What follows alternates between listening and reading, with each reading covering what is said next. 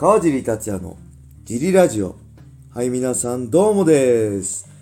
えー、今日も茨城県つくば市並木ショッピングセンターにある初めての人のための格闘技フィットネスジム、ファイトボックスフィットネスからお送りしています。はい。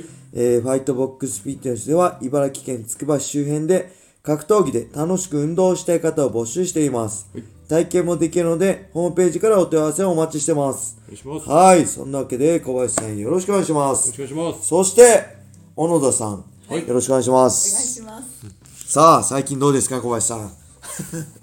最近、ちさあ、ちょっとさあさあさはいはいはい。ょっと、はい遠くに行くことがあ、はい、多かったんですよ。そはいれで、、はい。ナビが便利すぎて、ナビ、はい。まあ、どのナビ？じゃなくて車の？こいや、あ Google マップねとかも便利すぎて、はあこれ道覚えないなって思ったんですけあど、昔、は多分今の若い子たちは知らないと思うんですけど、みんはな車に地図を持ってたんですよ。い、はで車に地図がはいありまして入ったて、ありました。で目的地まで、はい。ナビとかないし携帯のはい。Google マップないから、は自分で一回行くんですよその、い、はい。そこまで地図上で、えー、はい。地図上で行って、はい。この角には何々があるからそれを目印にそこまで行ったら曲がろあうとか。でしかもページもスクロールできないから、はい。何ページから次次100何ページに飛ぶんですよ。あマップ。あ、ああ、今そうっすよね、今。で今そんなのないじゃないですか。ナビも必要、カーナビも必要ないしね。だから地図売れないでしょうね。地図はもう100%売れなくなってると思うんですけどその道覚えないですよね。ああ、って確かに。思いましただ教えてくれるんで僕、100%あれっすもん。免許取ったのは高校3年生の、はい。えーもう卒業間近の2月何日かだったんですよ。はい。で、その当時付き合ってた女の子の誕生日が3月の頭で、はい。えっ、と、富士急ハイランド行きたいって言われて、はい。あの親の車を借りて、はい。免許取得して1ヶ月も経ってないのに、えー。富士急ハイランド行くのにナビがないからそのマップを本屋で買ってなマップいっぱいあったじゃないですか。で買ってで、えーもういいやと思って赤線で太くその道のりを書くんですよ。はい。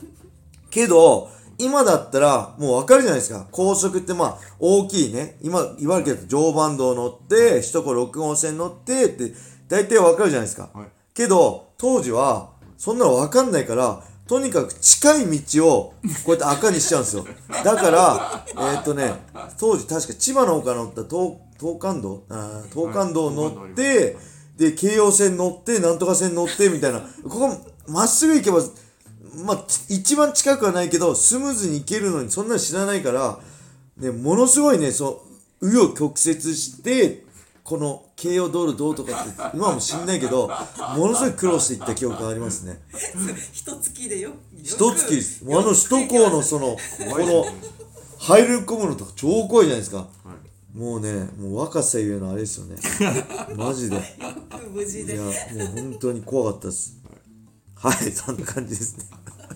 ああレター行きましょう、そんなどうでもいい話はさておき。レター行きます。えー、川地さんどうもですえー数々の格闘技団体を渡り歩いてきた川尻さんにご相談があり、この度レターを送らせていただきました。はいえー私は実家の家業を継ぐためにはい地元に戻り、10年以上在籍したジムを離れ、はい現在は近くの格闘技のジムで練習しています。はいえー前のジムには MMA をやっている人ならば知らない人がいないぐらい有名な選手が所属していました。はいえー自分は試合で大した結果を残せず30代に入りどのように格闘技と向かい合っていけばいいのかずっと悩んでいます、はい。えーこの年でプロを目指せるだけの練習をこなす自信もなく、はい。かといって大学のサークルのようなノリで練習を続けることもしたくありません、はい。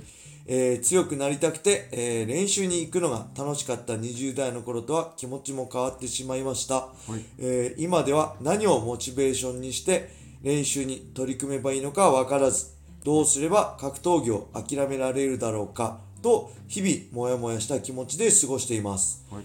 えーけれどもそれでも諦めずに続けてやっていけばいつか報われる時が来るんじゃないかと心のどこかで、えー密かな期待をしてしまっている自分もいます、えーこの場をお借りしてどう向き合うべきかアドバイスをいただけないでしょうか。はい。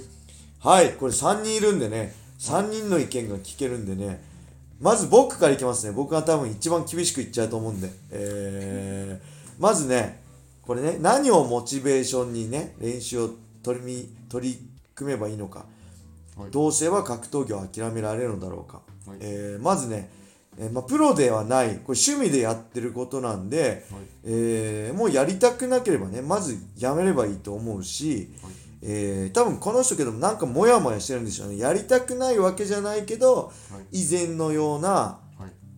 えーこの何格闘技に対する思いが、えー自分の中で湧いてこないってことですよね。はい。なんで、えーこれ年齢とともにね僕は僕もあります、えー取り組み方は変わってきました、20代の頃の格闘技の取り組み方と30代そして40代のね取り組み方っていうのは全然違います、はい。で僕の中ではえっ、とねどんどんねシンプルになってきましたね。昔は、はい。えー例えば、えー20代の頃はねこう例えば、ね、有名になりたいお金稼ぎたい、はい。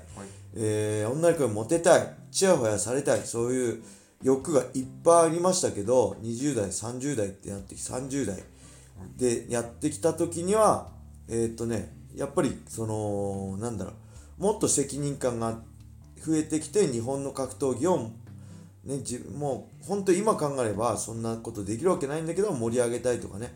少しでもたくさんの人にこうなんだろう喜んでもらいたいとか、えー20代の頃は自分自分だったのがそれがねもうちょい周りに感謝できるようになりました。それは多分人間としての成長だったり、えーそこに行き着くまでいろんな人に助けてもらったからだと思いますね。で40代になって結局ね唯一っていうかまあそれもこう得て残ったのがもう格闘技好きだなってことだけでした、はい。格闘技が好きだからこそ、まあ、40代自分がどんどん昔できたことがねできなくなって落ちてきてても、まあ、続けていきたい。その気持ちだけでしたね。なんでえっ、とねもっと本当どんどんシンプルに考えていけばいいと思うんですよね、はい。あのあんまり深く考えすぎちゃうと本当迷っちゃうんで、えー格闘技が好きだ。じゃあ好きなことやろう。それでもいいと思うしあとそれでも分かんないっていうかこうねもやもやが消えない時は、えっ、とね多分20代の選手とかもいるじゃないですか。会員さんとかも。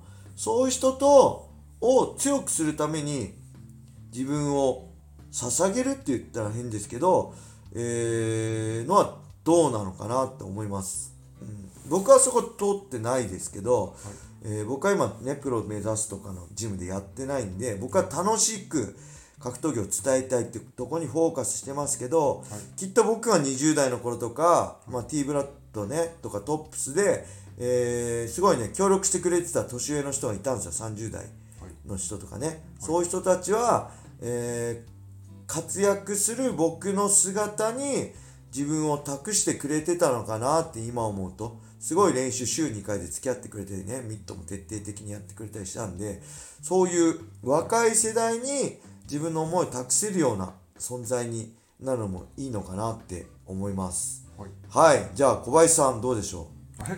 そうじゃないあじゃあ小野さんいきますか？いや小野さんはほらメインで。あのー、いやだってやっぱ一番その立場じゃないですか。じゃあ小野さんいきますか？あ大丈夫先にじゃあ。じゃあ小林さん、はい。えっとえっと多分もうもうちょっと詳しく教えていただけるとはい。まあまあまあ、はいまあこの中でこの情報はの中からなんで。ちょっと予想入っちゃうんでもしかしたらずれてるかもしれないんで、はい。ずれてたらまあそれは仕方ないです。はい。なんですけどでえっとまず同じような状況でこのあの移籍した先その引っ越した先で練習されてる方で話して同じようなはい。環境だったりその同じようにやってるんだけどモチベーションの高い方がもしいるんであればその方に話を聞いて真似したりすると実はこのモチベーションが何らかしら湧いてくるかもしれないんですけど基本モチベーションってその目的とそれに対してどうするかっていうののセットでモチベーションだと思うんでこの何らかしら目的が定まってないけどやる気を起こすのは多分すごい難しいですし逆にそのやる気はものすごいあるけど目的がないよ。でもモチベーション高いよっていうのは多分ないと思うんでどこを目標に設定するかで変わってくると思います。うん。でえっとさっきの梶さんの話でもあるんですけどそのまあ仕事の食べるためにやってるわけではなくてこう趣味でっていうのがもちろんあるしで今こう自分の趣味の時間にこう時間を取れる人ってこう恵まれてると思うんですよ。その、やりたいけどやれない状況の人もいると思うんで。その中でえっと何ですかね。そのな納得いかなかったののポイントが試合で結果を残したかったのかそれともこうジムを移籍しちゃって強い人とできないっていうところがもっとレベル高い人との練習がなくなっちゃった。その練習する時間が楽しかったっていうのが残念だったのなかるほど。まあそれで移籍したからっていう理由もあるのかね、でその移籍したことがその100%自分だけじゃなくてその外的要因で他からの理由で移籍したになってると思うんでそれでまああの今目標がちょっと変わっちゃったとかそういうのもあると思います、なんで、はい。えっと、新たに何かしら設定していただいてそこを目標に。でその目標をあのまた今からプロになろうとかではなくてその簡単なことでいいんで1ヶ月後の自分がどうなるとか、2ヶ月後の自分でこれを達成するとかで設定していただけると徐々に目的意識とか目的がはっきりしてくるんじゃないかなと。そのちっちゃくて叶えられることを続けていくうちにまた別のモチベーションが出てくるんじゃないかなと思います。その小さな目標を重はい、クねていくってリアしていく。ことですよねはい、